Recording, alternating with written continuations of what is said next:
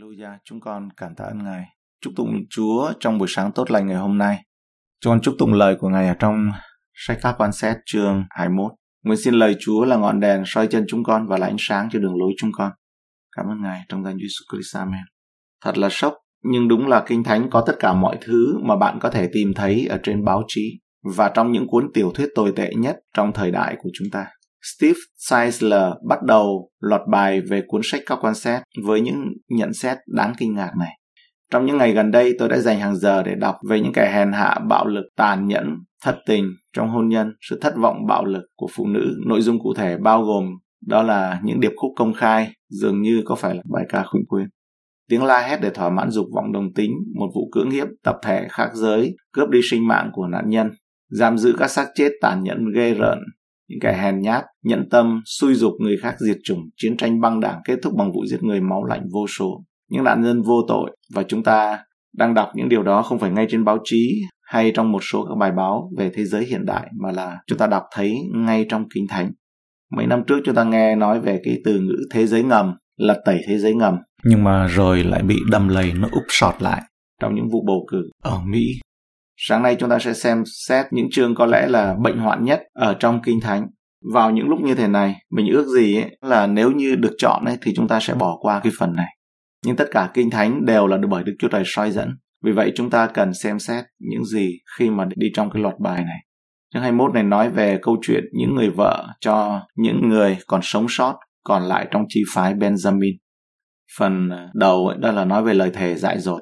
Tại Micpah họ đã làm một lời thề đó. Câu 1: Tại Micpah, dân Israel có lập lời thề này: chẳng ai trong chúng ta sẽ gả con gái mình cho người Benjamin.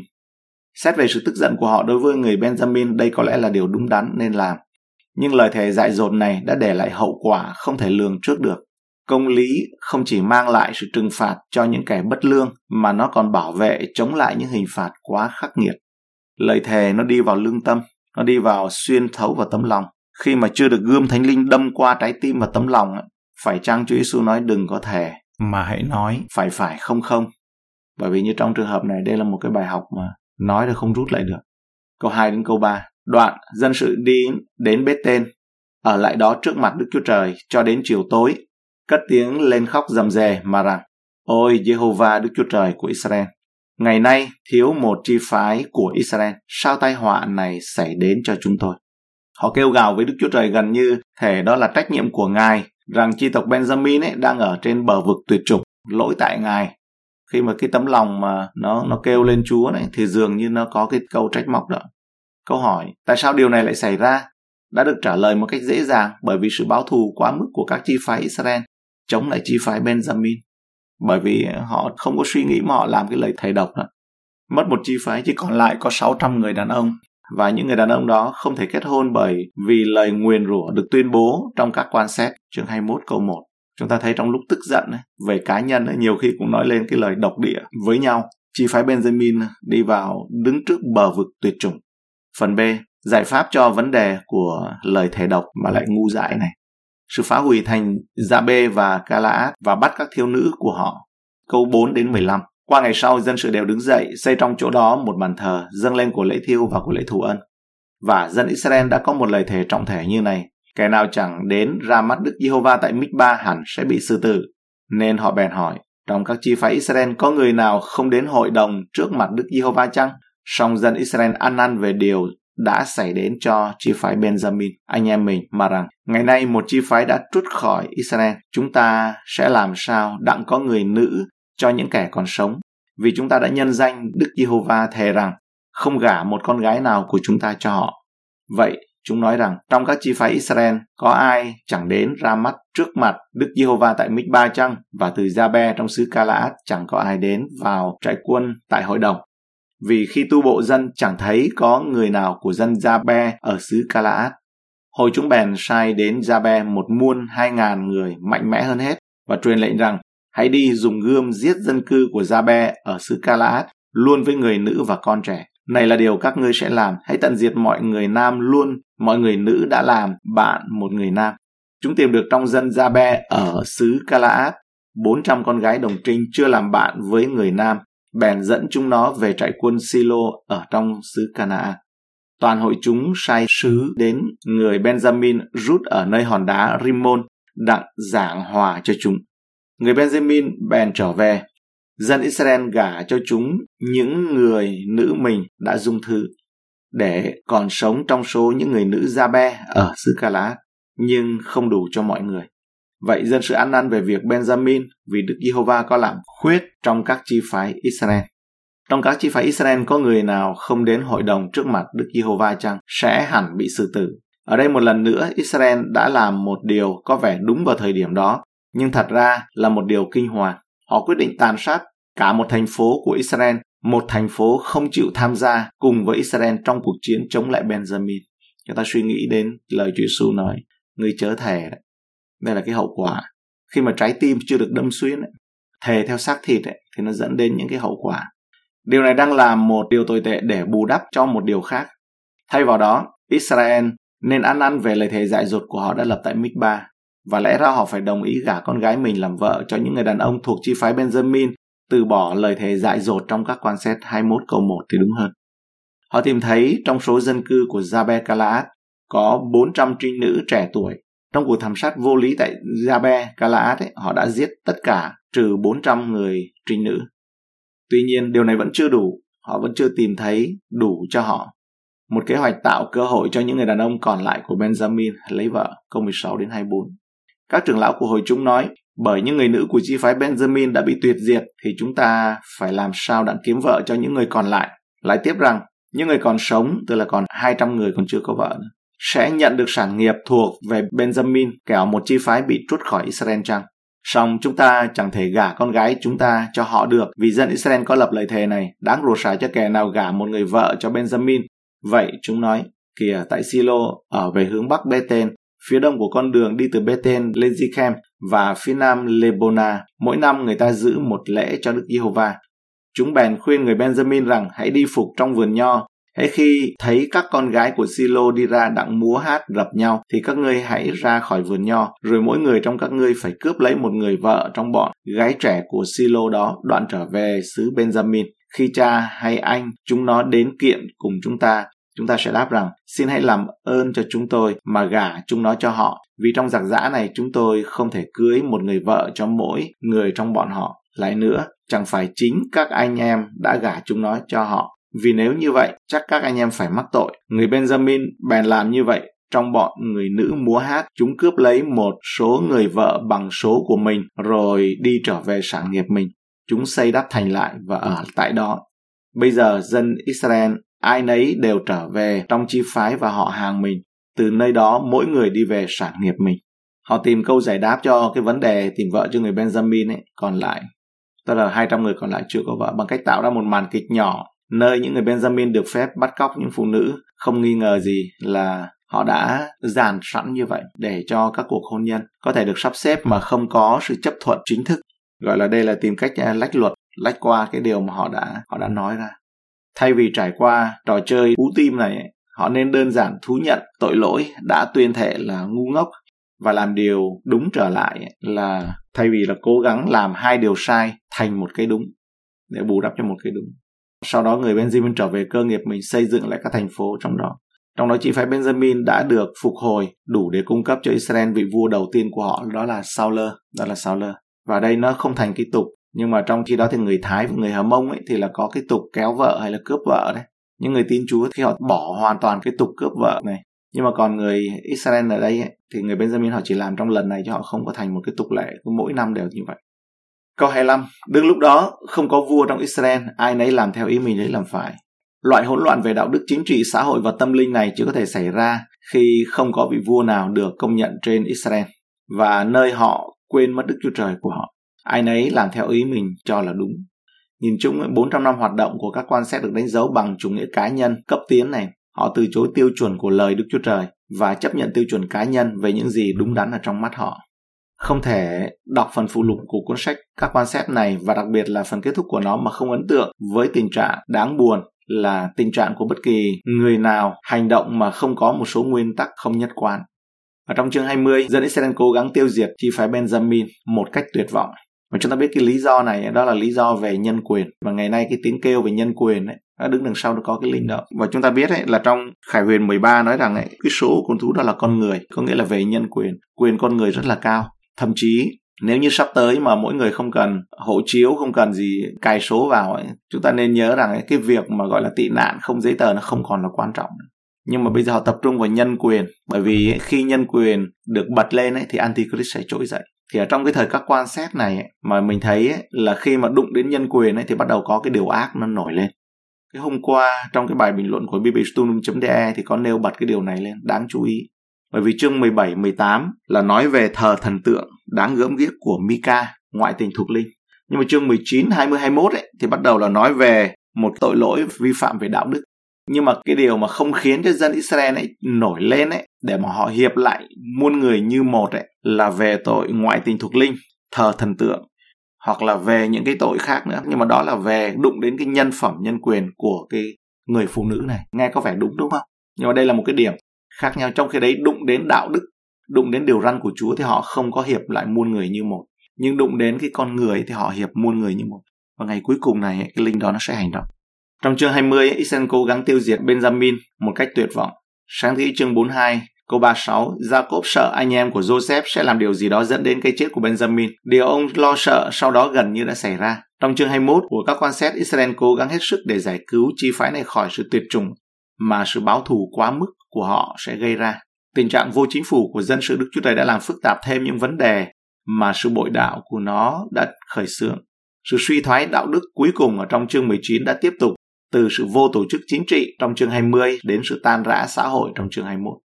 Việc giải thích câu chuyện ở trong Kinh Thánh có thể giống như cố gắng tìm ra một người có khiếu hài hước khô khan. Các quan sát 21 không phải là phi lý luận như vậy. Người viết báo cáo nhưng hầu như không có phê phán. Vì vậy chúng ta còn lại tự hỏi, chúng ta sẽ tiếp nhận câu chuyện như thế nào? Cách để xác định tính đúng hay là sai trong các hành động của Israel là so sánh chúng với ý muốn được bày tỏ của Đức Chúa Trời ở trong luật pháp của Môi-se mà thôi, để con người quay trở lại. Sự vô luân của người Gibeah, chương 19 ghi lại một sự kiện gây kích động dân sự của Israel. Bài tường thuật về cuộc chiến đó được tiếp nối trong chương 20. Sau đó hậu quả của cuộc chiến được hé lộ ở trong chương 21. Phần này của cuốn sách là cao điểm và sự bộc lộ tối đa về sự Canaan hóa của Israel trong thời kỳ tiền chế độ quân chủ trong lịch sử của mình. Chương 19-21 dạy chúng ta cách tồn tại trong một xã hội không có các tiêu chuẩn thuộc linh và đạo đức. Chương 19 có một câu chuyện yêu và ghét về sự ngoại tình. Nó hiện đại đến nỗi với một vài thay đổi nhỏ, chúng ta có thể đọc nó trên dòng tít của những tờ báo ngày nay vào bất cứ ngày nào. Những cảnh cưỡng hiếp đóng khung cho 3 chương về chi phái Benjamin này, toàn bộ 3 chương này. Câu Kinh Thánh đầu tiên giới thiệu về một câu chuyện khác bắt đầu trong chương 19. Các sự kiện ở trong chương 21, 19-21 không phải là một sự tiếp nối của các sự kiện trong chương 17 và 18. Những ngày đó, trong tiếng Việt là nhằm lúc đó, là những ngày mà không có vua. Việc tham chiếu mà có nhắc đến Phinehas, thầy tế lễ thượng phẩm trong các quan sát chương 20-28 cho thấy rằng sự kiện này diễn ra trong những năm khá sớm, lúc mà Phinehas còn sống, là người mà đã vượt sông Giô-đanh, người vượt sông Giô-đanh cùng thời với Joshua, tức là ngay sau khi mà Joshua qua đời một thời gian mà thôi, chứ không phải là 300-400 năm sau đâu. Người viết sử ký không ghi lại rằng bất kỳ hậu duệ nào khác của Aaron mang tên Phinehas của Eleazar trong một sử ký chương 6 câu 1 đến câu 15, tức là có một con trai không tin kính là Heli, 1 Samuel chương 4 câu 4. Về chuỗi sự kiện này, các quan sát chương 19 câu đến 21 rõ ràng là diễn ra trong cuộc đời của cháu trai Aaron, và các sự kiện trước đó, chương 17 đến chương 18 có thể xảy ra trong cuộc đời của cháu trai. Việc dân Israel đề cập đến việc dân Israel không có vua, các quan sát chương 21 câu 1 chỉ ra sự phủ nhận thực tế của dân Israel về quyền lãnh đạo, về quyền tể trị của Đức Giê-hô-va đối với họ. Họ phủ nhận, họ không có chấp nhận quyền cai trị của Đức Chúa Trời đối với họ. Đây là cái chìa khóa mà Chúa hứa rằng vào xứ đó sẽ có đượm sữa và mật. Tại sao không có sữa và mật? Lý do đây này, khi Joshua chết rồi thì họ cũng không có ai nữa. Thì làm sao mà có sữa và mật được khi mà Chúa không làm vua của họ? Nếu như chúng ta đặt câu hỏi, Chúa không thể nói dối đúng không ạ? Nhiều con cái Chúa khi chúng ta đến tin Chúa và có cuộc sống riêng của mình ấy, nó chảy một thời gian, nó sữa vào mặt này, nó hết chảy và bảo rằng tình yêu nó nguội lạnh hoặc là giống như Laodicea. Bởi vì sao? Và đó là một cái nó là cái nguy cơ. Tức là dân Israel ấy, họ phủ nhận cái quyền Đức Giê-hô-va làm vua đối với họ. Đó là cái chìa khóa. Sự vắng mặt của một vua dẫn đến một cái sự mà họ nói rằng đó là lúc đó ấy, là không có vua. Cái điệp khúc mà trong sách các quan xét này nói rằng ấy, đó là gây lên một cái tâm trạng trong thời đó, ý thức đó ấy, là không có vua. Cái điệp khúc là không có vua. Bấy giờ không có vua trong Israel.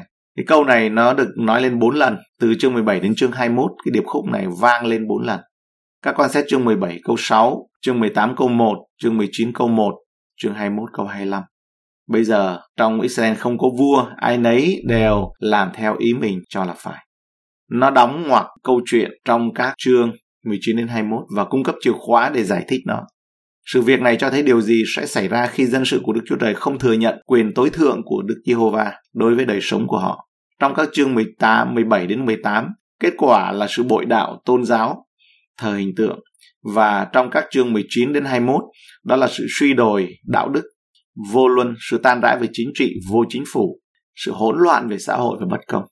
Và ở đây chúng ta thấy sự thất bại của chi phái thầy tế lễ, chi phái Levi, sự thất bại của chi phái thầy tế lễ theo ban Aaron. Lẽ ra ấy, nhiệm vụ của họ là phải làm sao lòng của dân sự phải được đượm sữa và mật, nhưng mà lòng của dân sự không có được đượm sữa và mật. Chi phái Aaron bây giờ không thấy đâu nữa. Mà trong chương 17-18 chúng ta thấy một cái tội nặng là thờ thần tượng, đúng không? Các thần tượng của Micah lại còn dụ được thêm một người Levi làm thầy tế lễ nữa. Rồi từ một cá nhân, một cái điện thờ của một gia đình thành một cái điện thờ cho đó cả dân tộc là chi phái Dan ấy, bắt cái người đó. Đó, chúng ta thấy Đức Chúa Trời có chịu đựng không? Chúng ta thấy sự thất bại của chi phái của thầy tế lễ theo dòng Aaron. Qua đó chúng ta liên hệ đến vì sao mà ở trong Hebrew lại nói rằng ấy, Chúa Ngài lập nên một dòng thầy tế lễ theo ban Melchizedek chứ không phải là ban Aaron nữa. Và thầy tế lễ theo ban Melchizedek ấy là bây giờ đang hoạt động.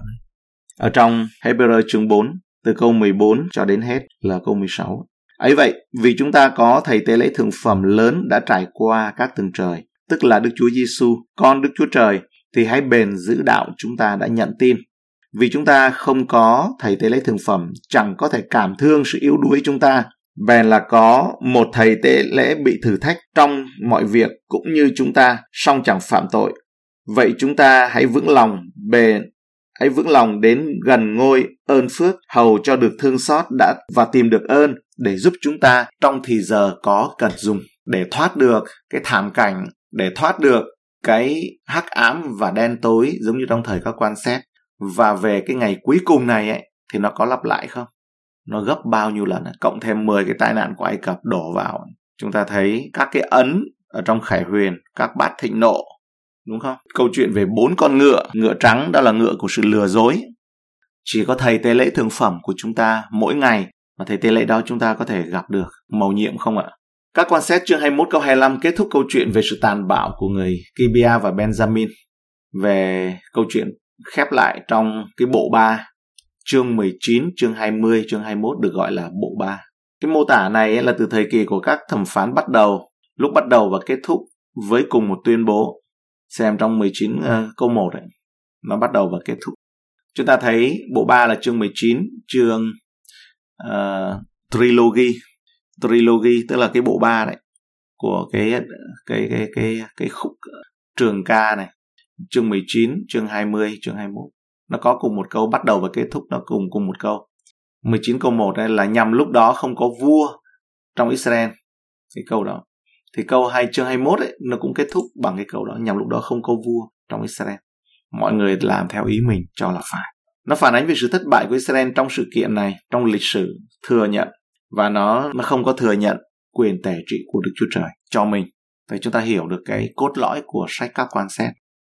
Động lực để đưa vào câu chuyện ở đây là Bethlehem, bộ 3, bài ca về Bethlehem là rõ ràng nó phản ánh không tốt về Benjamin cũng như ngụ ý về tổ tiên và triều đại của vua Saul. Và chúng ta thấy để hướng về cái sự mà Chúa kêu gọi David rất là rõ ràng. Như vậy thì Chúa biết trước và Ngài chuẩn bị. Các quan xét chuẩn bị cho một Sao-lơ, nhưng mà Đức Chúa Trời thì Ngài chuẩn bị cho David. Tuy nhiên ấy, câu Kinh Thánh cũng tóm tắt toàn bộ thời kỳ của các quan xét được khảo sát trong cuốn sách này. Nó tạo thành một câu chuyện kết luận phù hợp, giải thích tại sao cuộc sống Israel lại như trong thời đại này, hỗn loạn như vậy. Bởi vì lý do này, nhiều người nghiên cứu Kinh Thánh coi câu này là câu chính ở trong sách các quan xét. Trong lúc đó không có vua nữa Israel, mọi người cứ làm theo ý mình, tưởng là phải nhé. Chúng ta đọc thấy câu chuyện tồi tệ nhất trong Kinh Thánh. Mấu chốt của nó là ở mọi giai đoạn con người hành động đều dựa trên những gì mà mắt họ cho là đúng. Chúng ta thấy bắt đầu từ mắt của Eva đấy. Eva nhìn cái trái đó coi bộ đẹp mắt. Trái về cái sự hiểu biết, trái về tri thức, coi bộ đẹp mắt. Ngày nay ấy, mà chúng ta thấy những tri thức con người nhìn iPhone, nhìn điện thoại, nhìn Facebook, đẹp mắt không ạ? Đẹp mắt không ạ? Chúa không cần những kỹ thuật đó nhé. Khải Huyền không cần. Chúa cưỡi ngựa là tạo vật của Ngài thôi. Đối với những người đàn ông Gibeah ấy, thì hiếp dâm là bình thường và được biện minh, giải quyết vấn đề của họ trong hôn nhân, tàn sát người vô tội, bắt cóc, vân vân. Điều thú vị là không có những cái việc giống như là thờ hình tượng, thờ ngẫu tượng, thờ thần bãi nhé. Nó dường như là chuyện nó không ảnh hưởng gì, nhưng mà cái đó lại đối với Đức Chúa Trời lại vô cùng là nặng. Nhưng mà cái cao điểm của các quan xét ấy thì là đạo đức của con người hay là quyền con người. Và đấy là cái điều chúng ta lưu ý. Để đạt đến cái 3 con số 6 ấy, trong Khải Huyền ấy, đó là số của con người, chủ nghĩa nhân đạo, con người làm trung tâm, vượt quyền bố mẹ, vượt quyền vợ chồng, vượt quyền nam nữ nữa. Con người là trung tâm. Tôi có quyền, con người có quyền quyết định. Nó bắt đầu là việc con người cá nhân ấy phớt lờ luật pháp của Đức Chúa Trời. Họ làm cái điều gì họ cho là đúng, khiến cả một quốc gia suy sụp về nền đạo đức. Dân Israel vào thời các quan xét, họ không cần những quan xét, họ không cần những vị vua để dẫn dắt họ bỏ đạo hoặc là tham gia chiến tranh, chiến trận. Bởi vì họ bảo là chúng tôi cần một vua để mà dẫn chúng tôi ra trận, dẫn chúng tôi thờ phượng Chúa. Mà thời các quan xét này nói rằng ấy, là tự họ đã làm cả hai cái điều này. Họ đánh lộn lẫn nhau, họ chiến tranh, nội chiến. Đây là một số cái nét mà trong các sách quan xét này cho chúng ta được vỡ ra. Chúng ta dâng lời biết ơn Chúa cho chúng ta được học qua 21 chương sách các quan xét. Không biết nó trùng có phải ngẫu nhiên không? Đây là thế kỷ 21. Và chúng ta có thể nói xin Chúa Giêsu mau hãy đến. Chúng ta cầu nguyện cảm ơn Ngài. Con cầu nguyện rằng xin cho chúng con không lấy nghe làm đủ, không bởi quyền thế, không bởi năng lực, nhưng bởi thần ta.